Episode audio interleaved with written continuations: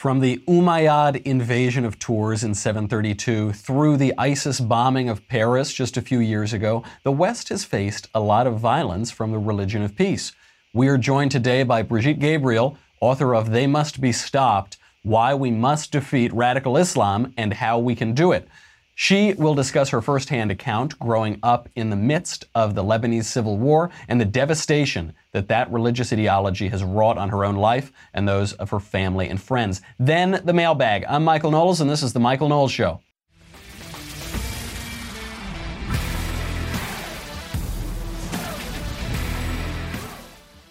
My guest today, Brigitte Gabriel, was born in Lebanon to a Maronite Christian family. During the Lebanese Civil War, Islamic militants destroyed her home and injured a 10 year old Brigitte. She relates that she and her parents were forced to live underground in an 8 by 10 foot bomb shelter for seven years without electricity, water, plumbing, or very much food. She had to crawl in roadside ditches to gather water while avoiding Muslim snipers. Eventually, an explosion caused Brigitte and her family to become trapped in the shelter for two days before they were rescued by three Christian militia fighters, one of whom was later killed by a landmine. Her family was ultimately saved when the Israeli army invaded Lebanon in 1978. Brigitte runs Act for America, a group dedicated to fighting radical Islam. For that effort, lefty groups like the Southern Poverty Law Center and the New York Times have condemned Brigitte as hateful and Islamophobic.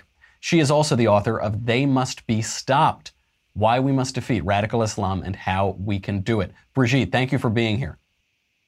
Oh, I'm so excited to be with you, Michael. What a great opportunity. Islamophobia. Uh, Brigitte, I suppose in your case, that would be the not just the irrational fear of having your head chopped off, the irrational fear of reality, of being shot or bombed by the Islamic militants who ravaged your family and childhood and murdered most of your childhood friends. How irrational. Uh, are you an Islamophobe? Uh, I am not an Islamophobe, I do have a rational fear of terrorists who are threatening to blow us all up, uh, who are committing terrorist attacks across the world, whether in Europe or in the United States. I know what's at stake, and as an as a terrorism analyst, I listen to chatter. I infiltrate Islamic and terrorist chat rooms. I know what they're talking, and when you understand that you are dealing with an enemy bent on attacking you, on killing as many of you as possible, your fear is justified but I do not let my fears stop me from doing whatever I have to do to protect our country and sound the alarm. And as you alluded earlier, Michael, I mean, I, I was raised as a child, understanding what it's like to be raised in, in, in the majority Muslim Middle East as a minority Christian and the price I paid for that. Your opinion of Islam uh, was mainstream in the West from the Battle of Tours in 732 through at least the publication of Hilaire Belloc's Great Heresies, as, as you point out, uh, really up until the 1970s or so. How did the West get so Islamophobia phobic?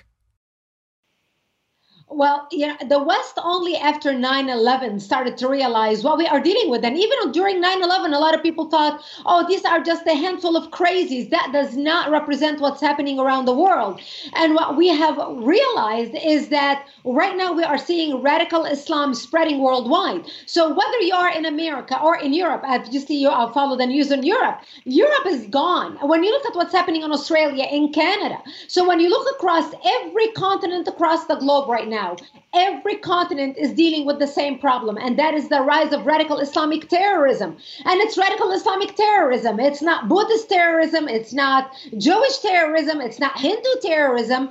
It is Islamic terrorism. So the West right now is justified when we watch television and we hear ISIS, or before ISIS, it was Al Qaeda, issuing press releases saying that they are going to come after the West, that they want to establish a caliphate, that Islam should rule the earth and they are following on their threats and it's about time we in the west start listening to them. And i believe in the west a lot of people and obviously the polls are showing that people are starting to listen to our enemy and realize that they actually mean what they say Speaking of loving the West, I, I want to ask you more about this the West's reaction, what's happening right now, what has just changed. But because we love the West, we need to bring in a little capitalism here and keep the lights on in the studio. And that's why I need to talk to everybody about a new and wonderful sponsor that we have, which is Winc.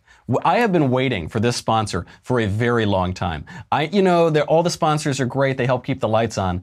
But me, my hands get a little shaky around this time of day. Sometimes you just need a little something to take the edge off. And obviously, Ben hasn't paid me in months and months, so it's always good to get a few free bottles of wine uh, that I can. I'll, I'll get good practice uh, for when he inevitably throws me out of here, and uh, m- maybe that'll be a little something that I can take with me. Winc is wonderful. One one thing that's difficulty when you're selecting wine. Uh, one thing that's a little bit difficult is that nobody knows anything about wine, and everyone pretends to. So they say, "Oh yes, it's got hints of." alcohol in it. Mm, yeah, it tastes a lot like grapes. Mm, yeah, yeah. But you don't really know, which is why uh, it's very nice to have someone guide you through that process. What Winc does is make it a lot easier to discover great wine. They, the wine experts at Winc will match wines to your taste, personalize them for you, ship them right to your door, starting at just $13 a bottle look, there in, in the old days, I would drink what, what, do they call it, two buck chuck and whatever whatever stuff they had on the clearance rack. Uh, life is too short, folks. Life is too short for disgusting wine. you need you come on, treat yourself. Have some good wine, especially when you can get a very good deal on it, starting at just $13 a bottle. There is nothing like coming home to a delicious Winc wine selected just for you it will be the best day of your month. Uh, just fill out Winc's palate profile quiz, answer simple questions that your average store clerk wouldn't ask or translate into a recommendation. Some questions on this profile, you know, I, I took mine a little while ago. It, they'll say, How do you like your coffee? or do you, how do you use salt? How do you use things that you wouldn't? It isn't just like, hey, how how much do you want to drink? A lot? Okay, that's how I would answer. Uh, they're, they're much more attuned into your taste palette. So if I go to the wine store, I see a gazillion wines. I don't know what to get. A Winc will make that so much easier for you. They send you wines curated to your taste. The more wines you rate, the more personalized your monthly selections become. Each month, there are new delicious wines. For instance, the very popular Summer Water Rosé. I once had a good conservative friend of mine try to convince me that rosé is really the most masculine of wines because it hides its fortitude behind a patina of lightness and levity. Uh, that might be true or not. I, I certainly like a good rosé. Uh, each month, new delicious wines will be sent to you. No membership fees. Uh, there, you can skip any month. You can cancel any time. It's all up to you. You're not going to get roped into something that you don't want. It is all exactly however much you want and what you want. Shipping is covered, and if you don't like a bottle they send you, they will replace it with a bottle that you will love, no questions asked. Don't say I never did nothing for you. Discover great wine today. Go to trywinc.com slash Knowles, K-N-O-W-L-E-S. You'll get $20 off your first shipment. That is trywinc, try wink, it's like wine ink, trywinc.com slash Knowles, K-N-O-W-L-E-S for $20 off. Trywinc.com slash Knowles. Let's get back into it. You write, Brigitte, in uh, They Must Be Stopped. You write, quote, Westerners do not understand Middle Eastern culture its religion, Islam, and how Islam, as a political and religious ideology, drives and impacts every aspect of the culture and its people. Westerners come from a Judeo Christian background where the teaching of faith centers on love, tolerance, and forgiveness. They do not understand that the sword of Islam, so glamorized on film, represents hatred, intolerance, murder, and the subjugation of anyone not Muslim. That seems a little harsh. No, I, you know, I spent a weekend in Beirut a couple years ago. I had a lovely time, very nice people. You, of course, spent an entire childhood outside of that cosmopolitan city. What did you observe growing up in Lebanon that we are missing in the West? Well, I'm going to start with the Arab nation treatment of the Jewish population immediately after the state of Israel got its independence. When we talk in the West about the radicalization of these new uh, groups like Al Qaeda or Al ISIS, it's only a, a, radical minority. Most people are not learning history or paying attention to history. Almost 1 million Jews were expelled out of Arab land immediately after Israel was declared a state. Most people were put on buses and set on fire as they were playing Jews. Now, these people were being expelled by their own government, by their own neighbors, by their own friends, by their own country countrymen. Uh, we, as minorities in the Middle East, understand what it's like to be a minority in the sea of a large Islamic Middle East.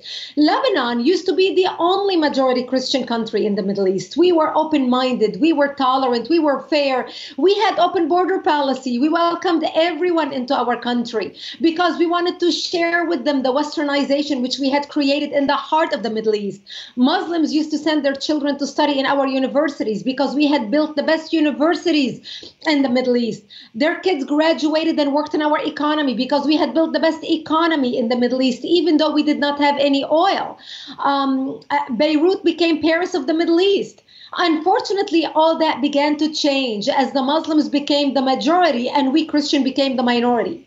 And once the call of war was declared, the call of jihad, and that happened because of the influx of the Palestinians, when Jordan expelled them and Lebanon, being a, a fair and open and open minded and tolerant country, it was the only country that accepted the third wave of Palestinian refugees, uh, which most of the Arabic countries did not want them. They were majority Muslims, and we, the Christian, accepted them. Once the Palestinians came in, they put their, their heads together with the Muslims in Lebanon, and they have become the majority, and we the minority. And that's when they declared war uh, uh, basically on Lebanon what they tried to do is basically create a base from which to fight Israel kill the Jews and throw them into the sea. Something they tried to do in Jordan but failed because of the dictatorship of the king in a Muslim country. But they were able to do that in Lebanon taking care taking advantage of our democracy and open-mindedness so i saw it up close and personal what happens to minorities in the Middle East, whether you are a Christian, whether you are a Jew, whether you are a Yazidi. I mean, look what ISIS did to the Yazidis. Whether you are a Kurd, it doesn't matter. So, my story is just a small example of what's happening all across the Middle East to different denominations and different groups who happen not to be Islamic. Israel is a good place to enter into this topic, too, because our, our own politicians in the West seem to blame us for Islamic terror attacks on us. Barack Obama prattles on in total ignorance about the Crusades, the Gulf Wars, and then, of course, the activist left blames Israel. Now, the Israeli army, from what I read, uh, saved your mother's life. How did the reality of Israel contradict the propaganda that you grew up with?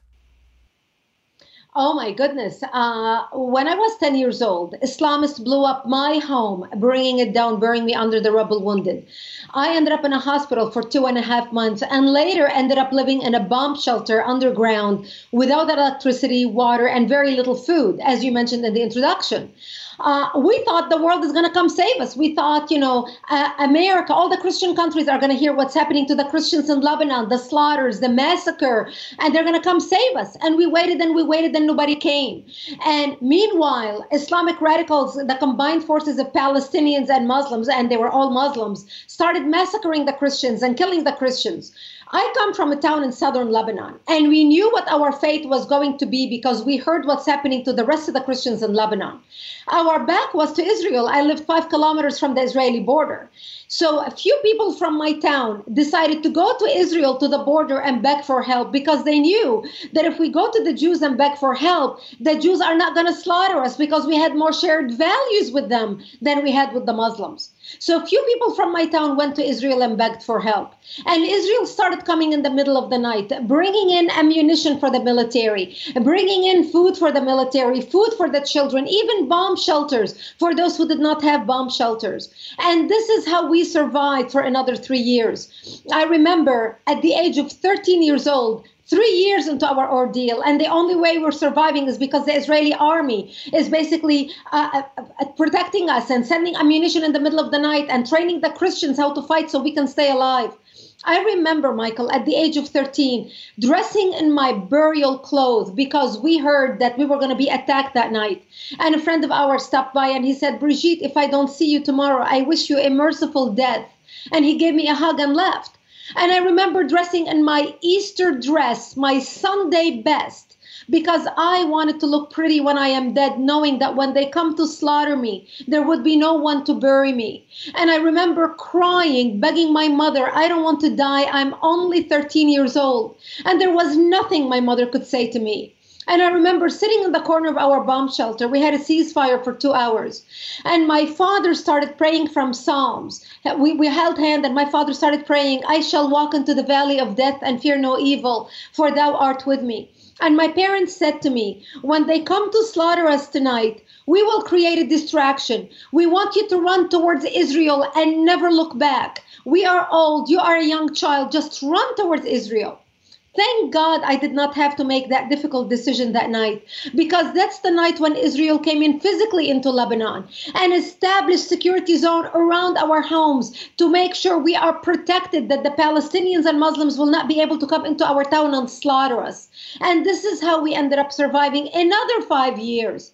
And at the end of the five, the, the five years, it was seven years in the bomb shelter so far. Israel invaded Lebanon, working with the Christians in Lebanon, trying to help them take back their democracy. Because by that time, we had 11 Islamic terrorist organizations operating out of Lebanon, including the PLO.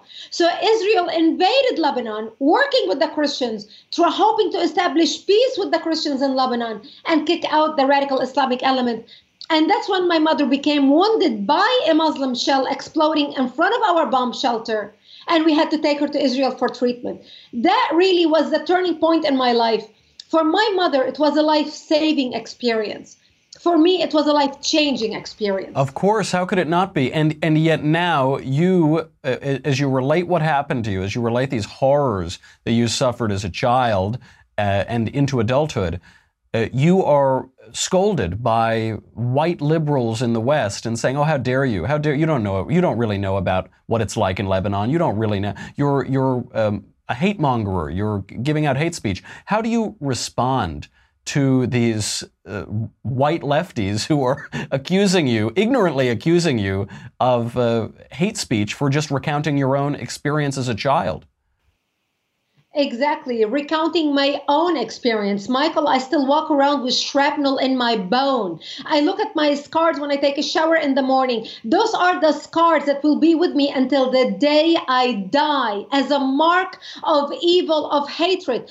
I understand what happens when people turn a blind eye to evil, thinking it's not going to happen to me. It's all the way over there. Let them all kill each other. Who cares? I come from over there. When I was a 10 year old child, people said, let them kill each other. Nobody cares what's happening over there. I was the over there. I am now in America. I am the Anne Frank who lived to tell about it. If Anne Frank was alive and she lived, don't you think she would be fighting against Nazism and any sign of Nazism and warning the world if she saw signs that she recognized as a child? I am the Anne Frank who lived to tell about it. And right now, the my Nazism, my Islamic radicalism that I suffered through when I was a child is now a plague inflicting the world, whether it is in Australia or America or Israel or any other place in the world. Right now, what affected me, the evil that attacked me as a child is now attacking the world. And I believe it is my duty. It is the duty of every person who loves peace to stand up and say, we come together with peaceful Muslims, with peaceful people from all religions and all backgrounds who want to make the world a better place for our children and for ourselves and their descendants. We want to leave the world better than what than the way we received it. Those people we embrace, we welcome, we work with. But if you do not stand up against evil, that says something about you. And unfortunately today, Michael, we are being vilified for standing up against evil. The world is turned upside down, but we cannot allow people to silence us. I was I just came from Israel last night.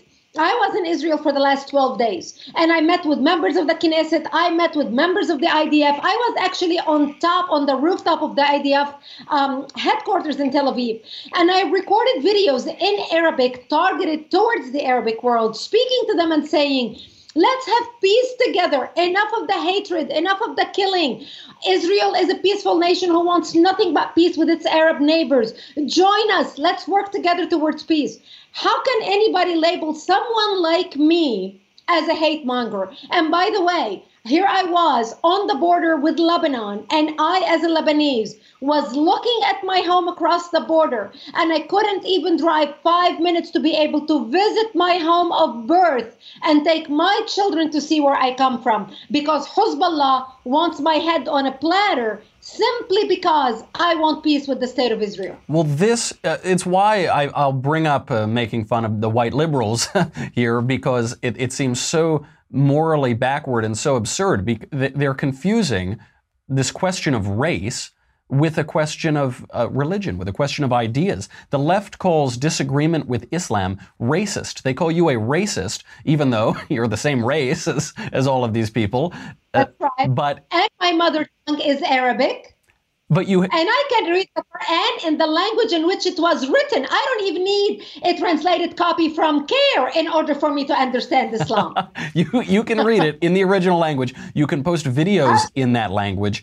Uh, the, the the left seems to equate religion with race because uh, but race is inborn. Religion is a set of ideas. And clearly we think those ideas are wrong. If we thought those ideas were right we would be muslims. Uh, if if anybody thought those ideas were right they would be, be become muslims. But they're not. How, how do we explain to people that islam is not a race that religion is a matter of ideas and uh, we can disagree over ideas without having racial bigotry?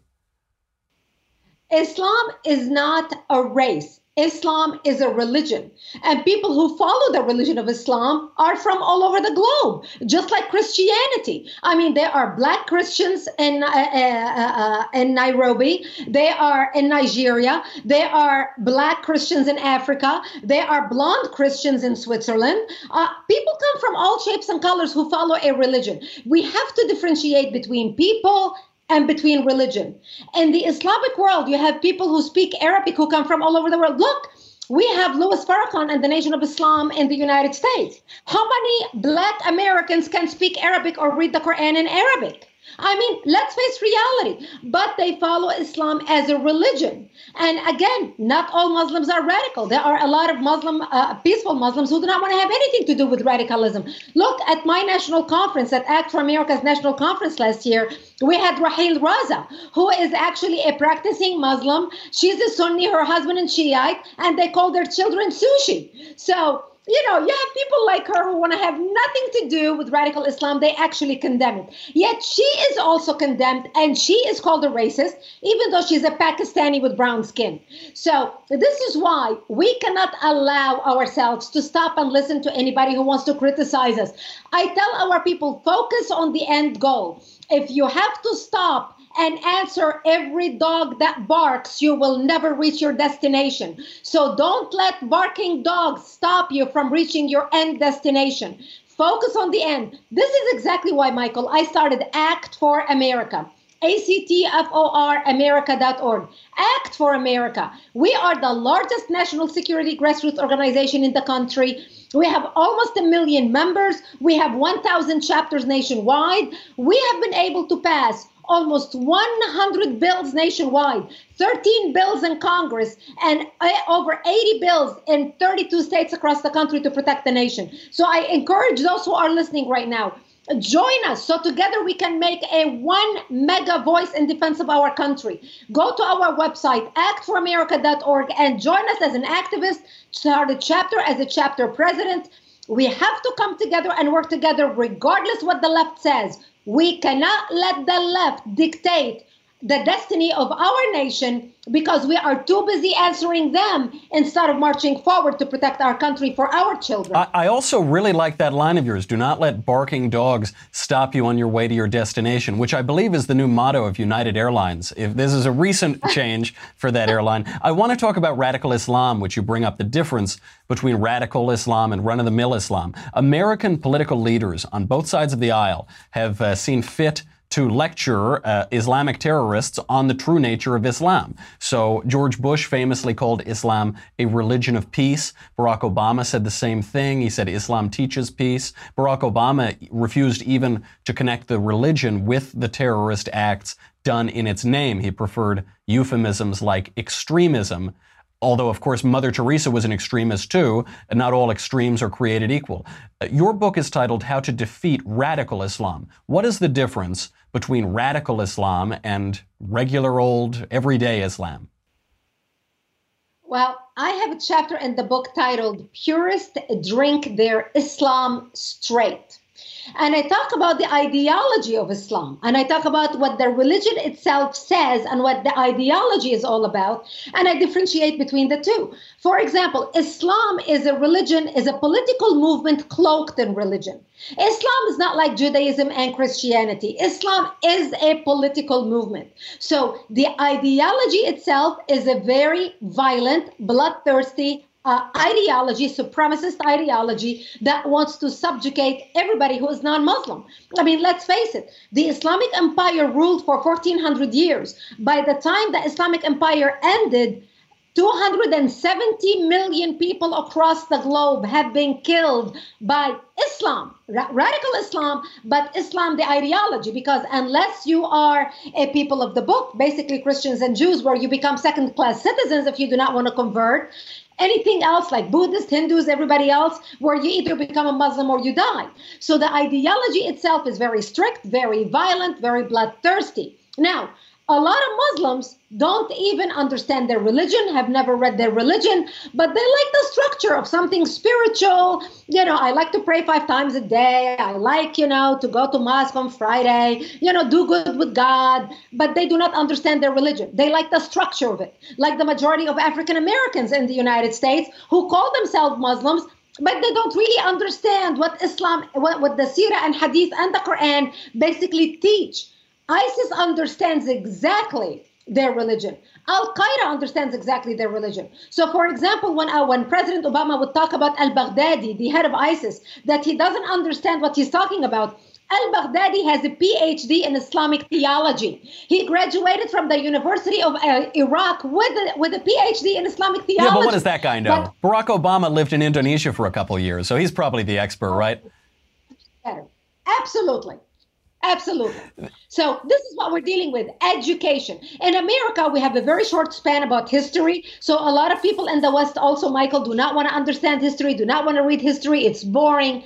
But this is why they say if you do not learn from history, you are doomed to repeat it. That's right. And we are seeing the rise of Islamic radicalism. That Islamic caliphate has already been established, and we better pay attention because when you look at Islamic history, we're seeing the same signs happen again. You know, Ben did a video a few years ago about uh, the, the radical min- Muslim minority, the, the, which we hear uh, Barack Obama talk about all the time. And just a few statistics from this. In Indonesia, the most populous Muslim country in the world, 200 million Muslims living there, 50% support strict Sharia law, 70% blame the U.S. and Israel for 9 11. In Egypt, 80 million Muslims, 65% support strict Sharia law in every Muslim country, 70% have positive or mixed feelings about Osama bin Laden. Bangladesh, 149 million Muslims, 25% think suicide bombings and the targeting of civilians is justified. A full two thirds say that honor killings of women can be justified. In Turkey, the most moderate Muslim country, a full 32% of Muslims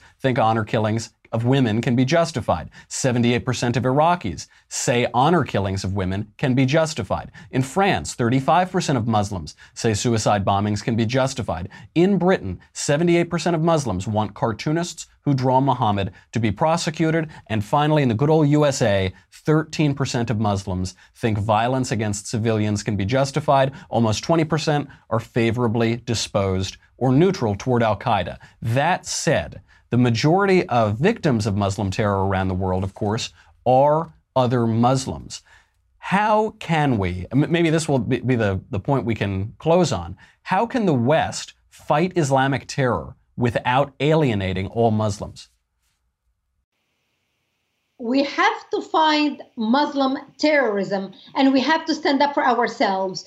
Other Muslims, uh, l- let me put it to you this way whatever we have done in the last seven years in trying to win them with love and affection and show them how nice we are and we're not against Islam anything happens, you see people in Afghanistan or in Pakistan by the hundreds of thousands taking to the street, and miraculously, all of a sudden, they all have American flag and Israeli flags, and they're burning them, and they are chanting death to Israel, death to the United States.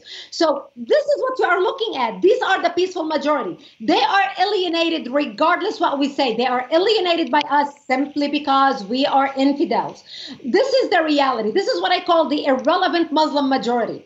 And uh, I'm not sure if you saw a clip by me. I was was asked one time by a peaceful, moderate student, was actually a lobbyist in her mid 30s.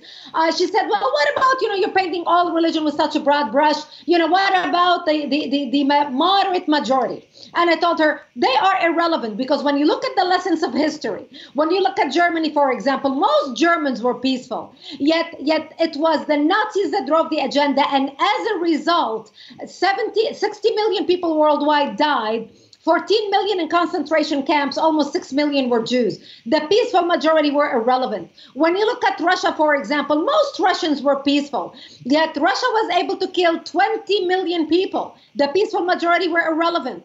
When you look at China, most Chinese were peaceful, yet China was able to kill 70 million people. The peaceful majority were irrelevant. When you look at Japan, same story. Most Japanese were peaceful, yet Japan was able to kill 12 million people, mostly killed with bayonets and shovels. The peaceful majority were irrelevant. And today, when you look at Islamic terrorism victims, and I have to disagree with everybody saying, well, the majority of, of victims of Islamic terrorism are Muslims. Not true. When you look at the people, 100,000 people died in Lebanon as a result of the mm. war in Lebanon. That's true. That's right. I mean, when you look at uh, murders across the world, look what's happening um, in Sudan. Remember the Sudanese massacre, Sudan and Congo? Four million people massacred. Four million. And that's in a span of four years. We have not seen four million Muslims dead in the last 16 years since 9 11. This is a lie perpetrated by the leftist media. The reality is, we as a Judeo Christian culture, as a culture that is not Islamic, are being now attacked because the Islamists have declared war on us. What we have to do is recognize that they have declared war on us. They could care less us saying, well, we don't want to fight you, we're not at war with you. That's irrelevant to them. What we need to focus on is how we protect our culture, our values, our democracy, our freedoms, and attack anybody who wants to erode those freedoms until we win and they lose. And there's no other option. And, and meanwhile, as you say these things, some uh, atheist university student in the middle of Boston is going to say, "Oh, what does she know? What what does that racist know? What is that?" It's it's really uh, powerful testimony that you give. And you're, you're so right. People always, they'll only focus on Afghanistan or Iraq and they'll say that most of the victims of Islamic terror are uh, Muslims themselves, but they forget uh, the genocide of, of Christians in the Middle East. They forget the other countries that aren't as fashionable to report on, where atrocities are committed against Christians, beheadings, crucifixions, and nothing is being said about it because it's not fashionable in the media. But we're not fashionable, right. we're not politically correct. And uh, thank you very much, Brigitte, for coming here, the pr- president of Act for America, and also go out and read the book, They Must Be Stopped Why We Must defeat radical Islam and how we can do it. Brigitte, thank you for being here. Thank you. All right, we've got to get to the mailbag. Do I? I've got to say goodbye to Facebook and YouTube. Oh, well, I guess I already said goodbye to you, YouTube. But Facebook, I've got to say goodbye to you too. The, we got some good mailbag questions today. We've got some good stuff. The only way that you can go see it is to subscribe at dailywire.com. What do you get? You get me, you get the Andrew Klavan show, you get the Ben Shapiro show, you get to ask questions in the mailbag. Everybody gets to listen to the mailbag. Only subscribers get to ask questions. Many are called, but few are chosen. You uh, will also get the, the much more important thing, which is the Leftist Tears Tumbler. We've said a lot of politically incorrect things on the show today. There have been some. We've, they're going to call Brigitte, who's Arabic, who's, who's part Arab, they're going to call her a racist, and the left, they're going to cry and scream because she relays her personal testimony growing up in Lebanon. And and she said nice things about Israel. That's mm, uh oh, that's going to be tough. Make sure you have this to protect you and your family. The Leftist Tears Tumbler. Go to dailywire.com. We'll be right back.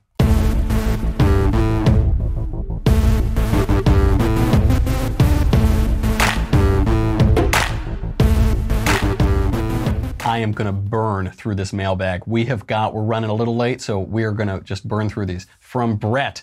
Hey, Michael, I'm a Protestant and you're always making fun of us. Why is that? I, do. It's out of a place of love, but I do that somewhat frequently.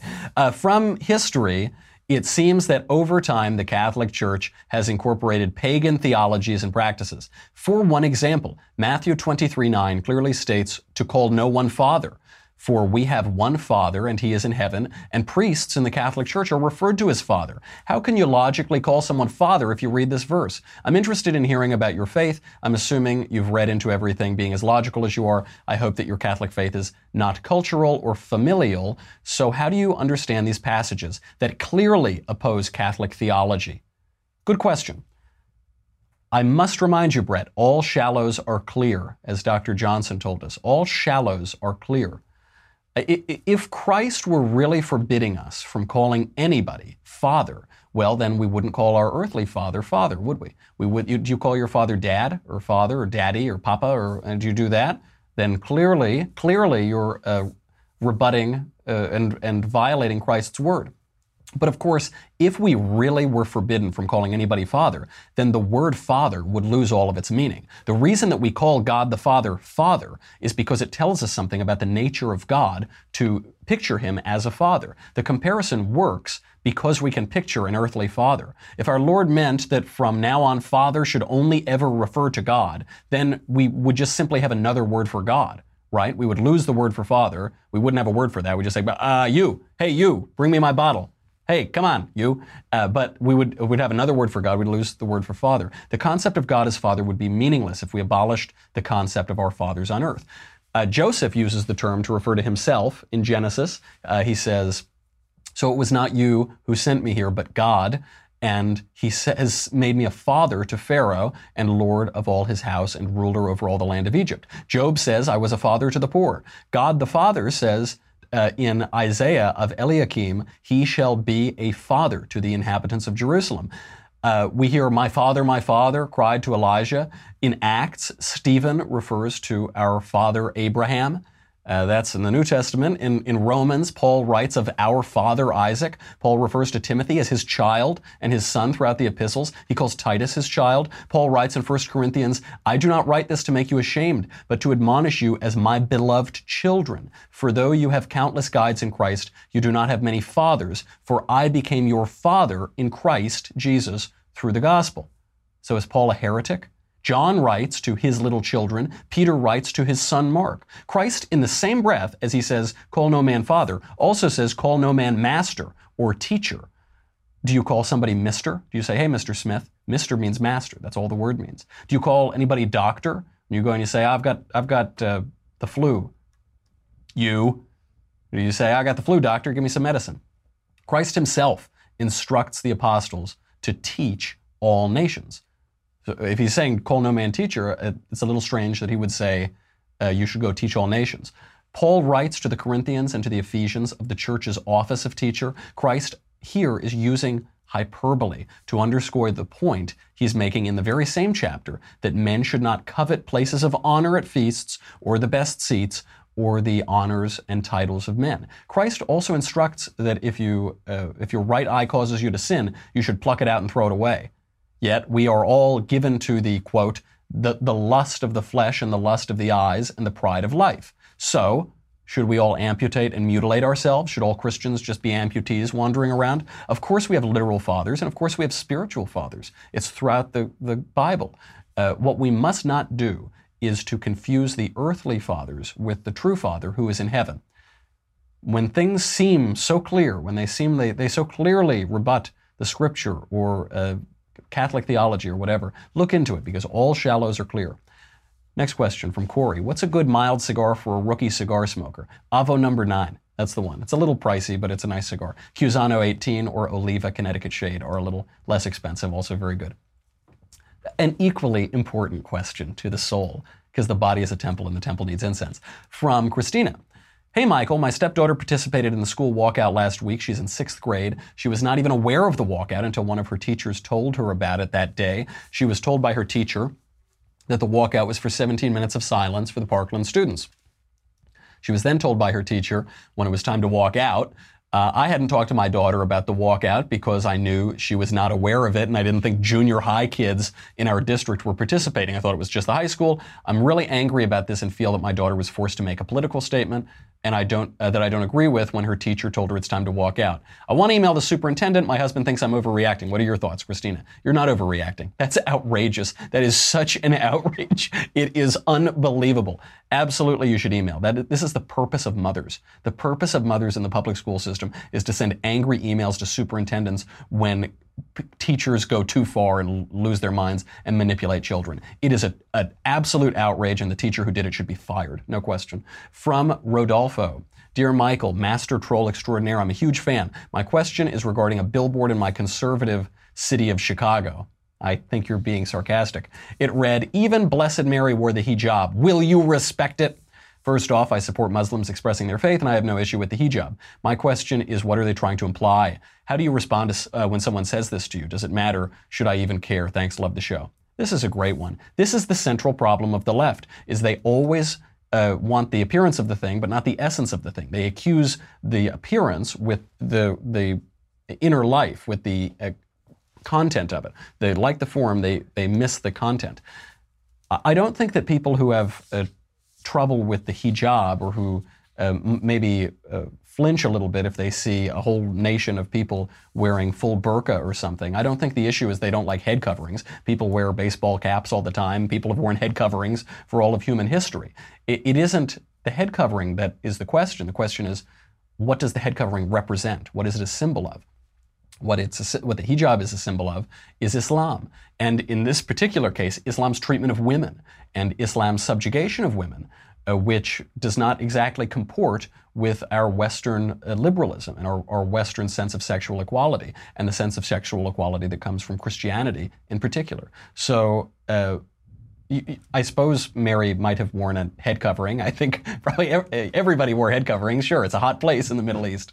But the question is, what are, what are you really trying to say? What they're really trying to say is that all Christianity and uh, uh, Islam, they're just the same thing, aren't they? They're not the same thing. Islam uh, developed after uh, Muhammad was on a merchant trip with his uncle in Syria and encountered a heretical monk named Bahira, which is why it has some similarities to Christianity, but goes quite down another path. Uh, those are different things. And to, to suggest that the Virgin Mary is really some secret Muslim or something, which I think is the logical conclusion of that insinuation, is ridiculous. Do we have time for one or two more? One more, just one more. That's it. Okay, this is a non religious question.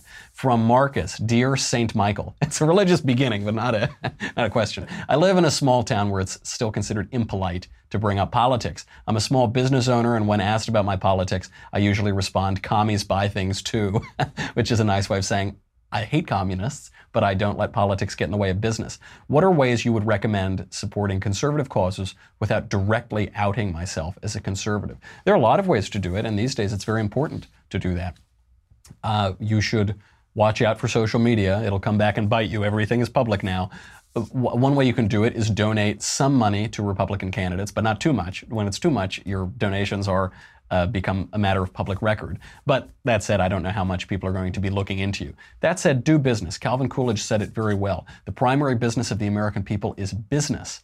That you that you're keeping the engine going. It's a it's an important thing to think about politics. But C.S. Lewis pointed out when there are times of great political strife, you shouldn't ignore politics. To do so would be like a, a, sick patient ignoring his disease. It could kill you. But you shouldn't think that politics is the end of it. The reason we have politics, the reason we talk about politics, is so that we can do other things like business, like art, like culture. Do all of that. That's just fine. There, there are some of us in the muck who are in politics all the time. And uh, if you're able to conduct business and do all of that, that, that's a wonderful thing. That's a very, that, that is the reason that we do politics, is to have that full uh, civil society and that prosperous economy and the good life, man, the American dream. Okay, that's what we have more questions, but I'm sorry we ran out of time. That is our show. I'm going to be in New York next week. I'm going to be doing a couple speeches, one at Yeshiva University and one at Ithaca. So I'll be traveling. We'll be on the road. It should be a lot of fun. Maybe I'll spot you around town somewhere. A good place to find me will be any of the cigar bars in New York. Uh, in the meantime, I'm Michael Knowles. This is The Michael Knowles Show. I will see you next week.